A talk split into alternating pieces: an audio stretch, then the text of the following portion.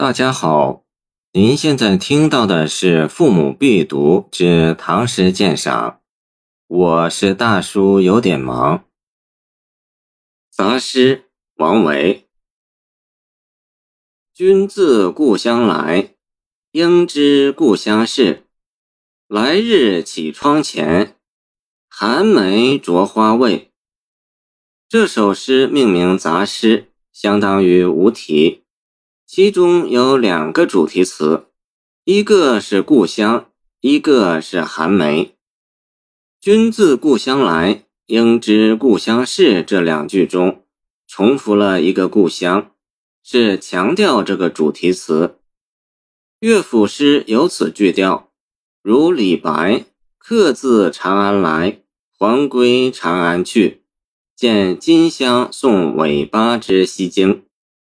对于歌。这种重复是非常必要的。由于音乐的缘故，不但不感到单调，反而会感到集中。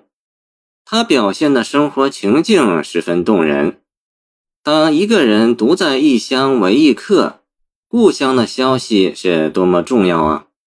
不要说见了故乡熟悉的人，就是听到故乡话，也会深自惊喜的。比如说东汉蔡文姬。在南匈奴就有这样的事：有客从外来，闻之常欢喜，见胡家十八拍。可惜这个讲着汉语的人并不是他的老乡。迎问其消息，折复非乡里。王维这首诗中的情境就不同了，对方不仅是个说着乡音的人，而且是熟悉的人。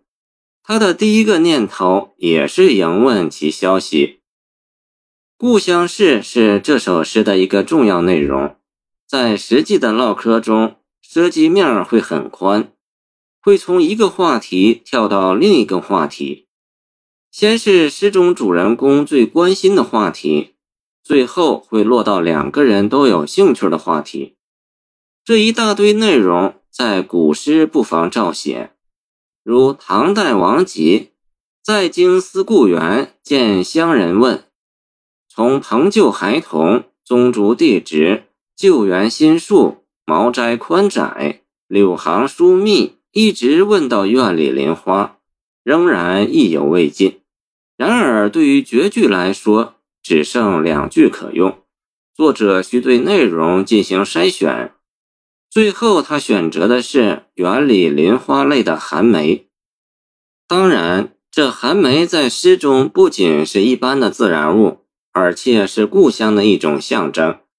然而，为什么要选这株寒梅作为故乡的象征物呢？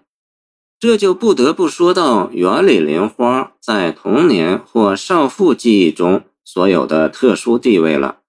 对童年、对少妇来说，生活的空间本有局限，然而当事人眼中却会将它放大，园中的一草一木都会有趣的要命，特别是那些占据重要空间，如起窗下的花木，将成为当事人一生的重要记忆。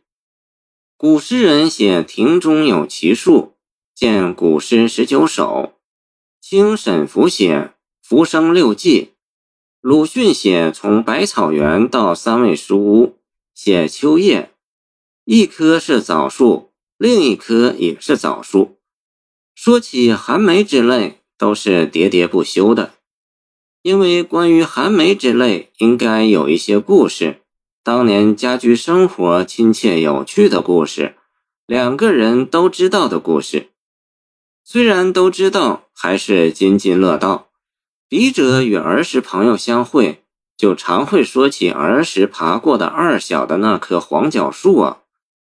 绝句贵乎以小见大，在这首能引起所有人共鸣的诗中，故乡是大，寒梅是小。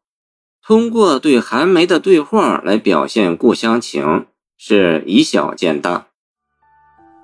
谢谢您的收听，欢迎您继续收听我们的后续节目。如果你喜欢我的作品，请关注我吧。